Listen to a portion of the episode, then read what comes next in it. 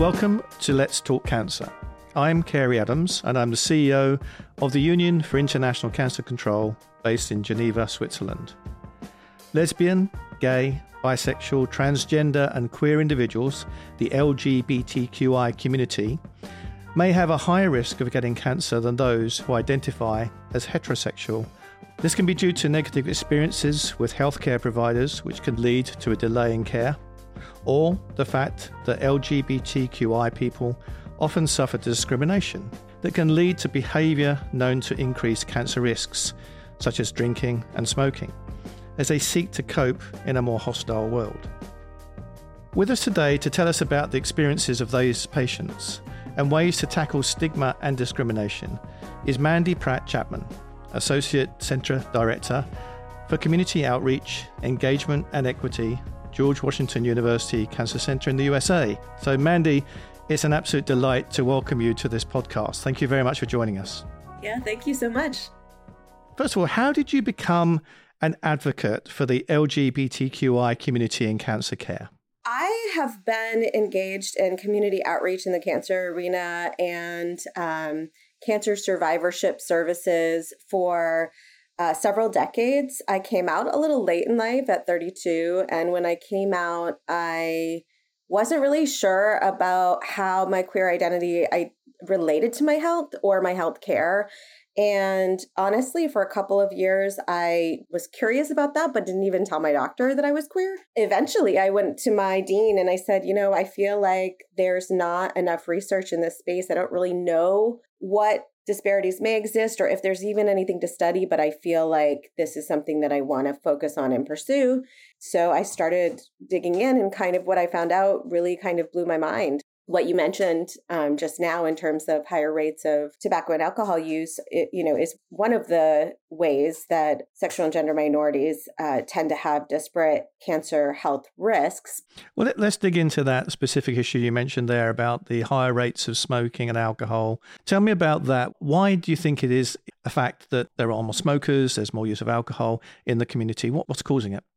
It's not being queer that causes the disparity. It's all of the homophobia, transphobia, stress that you experience and are afraid of that lead to behaviors and impulses that are detrimental to our health. We all have abnormal cells circulating in our bodies all the time, but when your stress levels are higher and your immune system isn't working as well, and you're modifying your cells at a more rapid pace because of tobacco or alcohol use, that's what elevates your risk. Um, the other thing that's important to note is like major focused marketing from the tobacco and alcohol industries. So, in healthcare systems, in schools, in different kind of more traditional social settings, uh, there has been variability in terms of acceptance, um, which we definitely still see. We didn't really have a lot of safe spaces to exist. And so, gay bars were a haven where people could be themselves. And the alcohol and tobacco industry definitely capitalized on that. You know, there was just a huge opportunity to tap into that need for belonging, that need for wanting solace. There was a, a campaign called Project Scum in the mid 90s, and SCUM stood for Subculture Urban Marketing. The scum sticks out in your mind, right? Um, that was a campaign by RJ Reynolds, really focused on homeless individuals and the queer community, particularly gay men. And you know, that was one of the earliest kind of indicators of or focused efforts on the queer community. And then in 2001, there was a big campaign from Lucky Strike called I Choose. So that was definitely like, you know, uh, feeding into choice. And um, 2005 campaign from American Spirit, Freedom's campaign, again, freedom to marry, freedom to choose, freedom to inhale.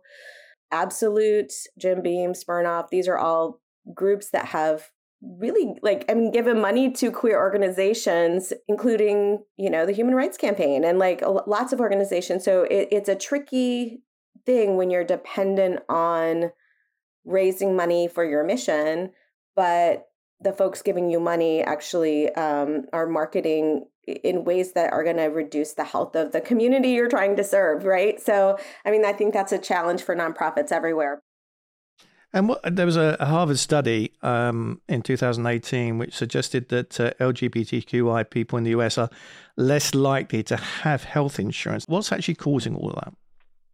healthcare coverage has been typically linked to employment. So if you are in a state or in a jurisdiction that doesn't recognize same sex marriage, um, before the 2015 Supreme Court decision, you may not have been able to benefit from your partner's health insurance benefits, right? So, like, when that was changed through expansion of the Affordable Care Act to other forms of health insurance in the US and federal same-sex marriage applicability across states uh, you know that expanded employer insurance to spouses and partners where in some jurisdictions that access was already there. It, i think the challenge is that in the united states was largely due to um, spousal and partner benefits being highly variable across states.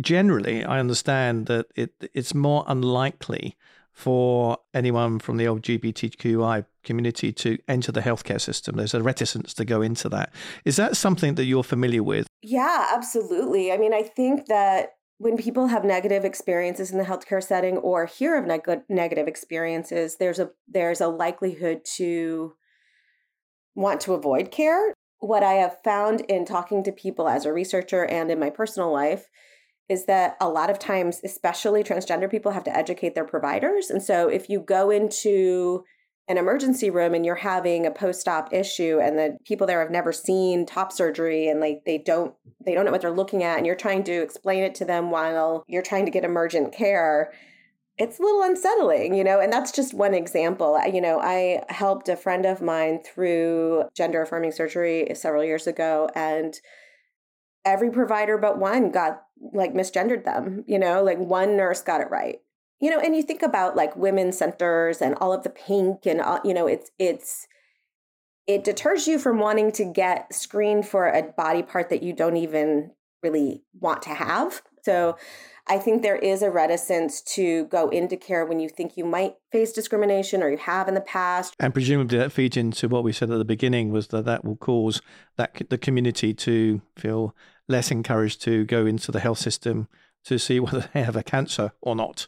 Um, if there's hostility generally. When you're worried about your basic safety and you don't know if your basic safety is okay day to day, it heightens your level of kind of fight or flight, right?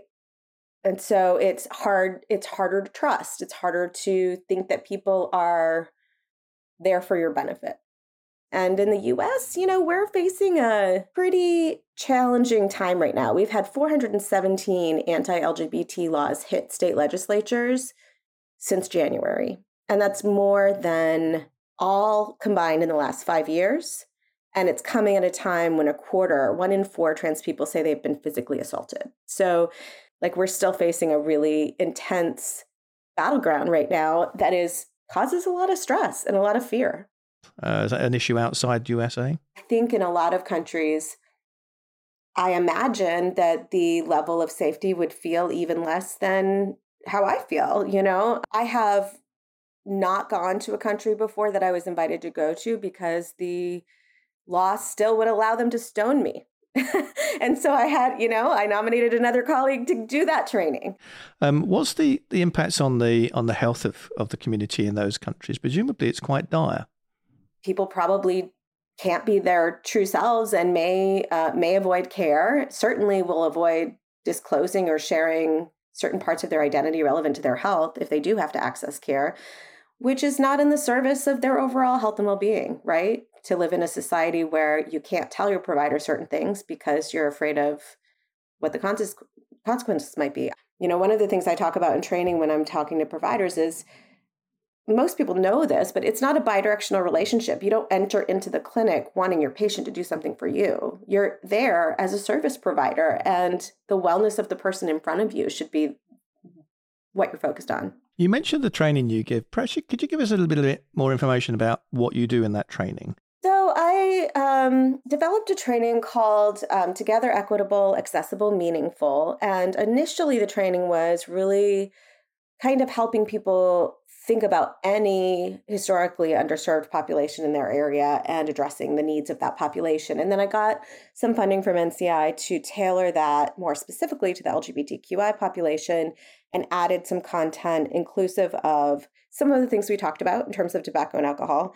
Also, you know, I don't think that we've really touched on this significantly in research, but an area of exploration is really how endogenous and exogenous hormone balance might affect medication management. Some medications operate diff- differently in people assigned female at birth versus assigned male at birth. And what happens if you add hormones you know is it, what's the mechanism of action going on there there's significant considerations like if you have radiation if you have pelvic radiation therapy you prob- you may never be able to have gender affirming surgery. At least having those conversations or knowing if there are options in terms of management of treatment i think is really important. And also for radiologists just knowing like which body parts they're looking at right? If they think they're looking at something and they're they're looking at a, a different organ or they don't know a prostate is is there um, that can affect kind of how they're interpreting imaging. So pushing people to be positive about data collection, but also take that data and think about how, based on what you know, since we don't have great research, based on primary principles in medicine, how might this affect the care of the patient? Now, you mentioned that the, this year you've seen a lot of laws passed which are probably detrimental to the community. But have you, in your career, seen progress? Yes. I think the pushback is a fear based response to losing power. And I think that generationally, like my daughter's generation, they don't even understand why this is like so much of my career. Like, why is this so, why is this even, why is this something worthy of a podcast, right? Like, gender and sexuality are fluid, it's part of the human experience. You know, I think in some countries that it's probably more progressive than in the US.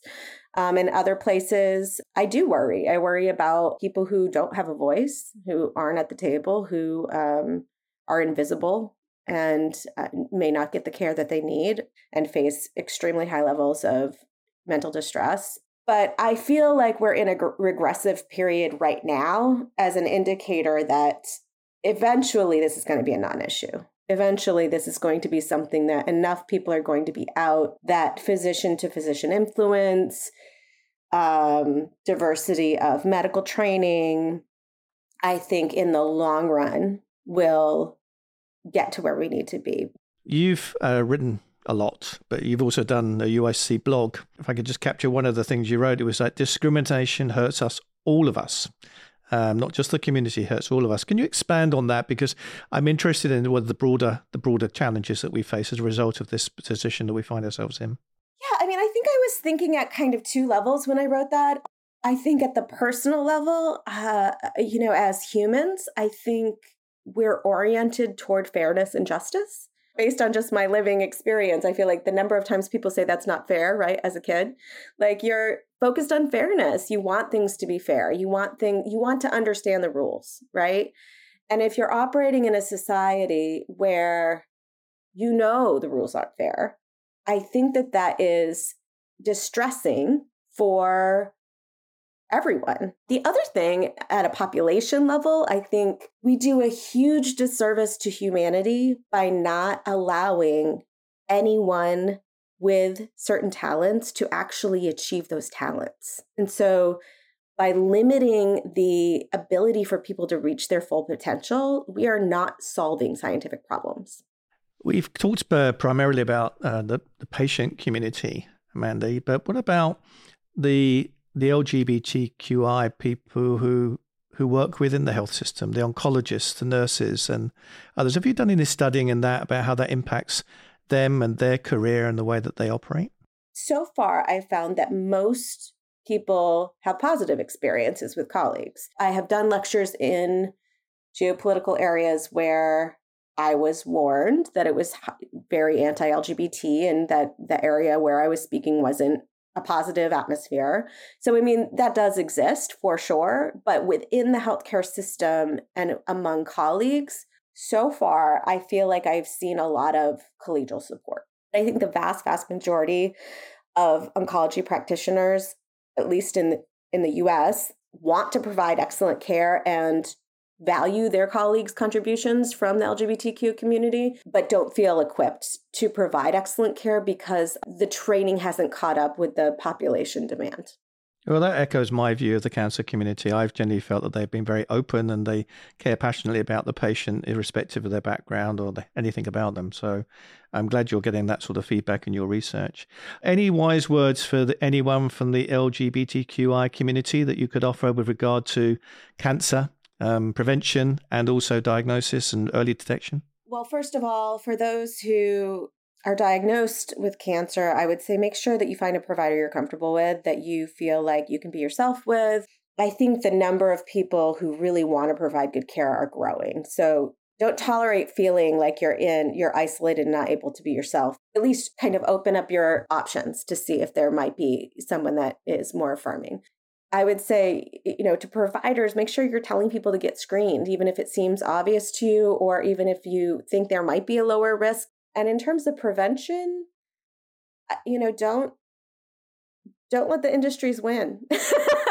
you know, take care of yourself. You know, what we have found is social support mitigates so much. So, for people who don't have families that reject them, for people who have strong friendships, strong networks of friends, affirming healthcare providers, those are the things that mitigate risk, right? So, find your people, find social support that's what's going to change the health outcomes is the level of acceptance and social support and ability to be yourself um, so find your people Mandi, that's great advice. And I really appreciate you being so candid and open in this conversation because what you do and the research that you provide and share with others is so important to many around the world.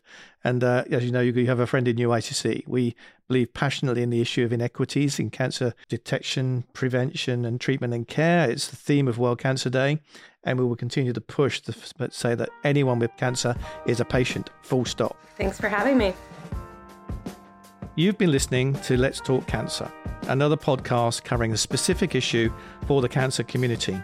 If any of this is relevant to the work that you do, or it's something which you have experience in, please feel free to contact us at communications at uicc.org and please refer to the other podcasts that we've made over the last couple of years. I hope you've enjoyed that podcast and I look forward to joining you at the next one.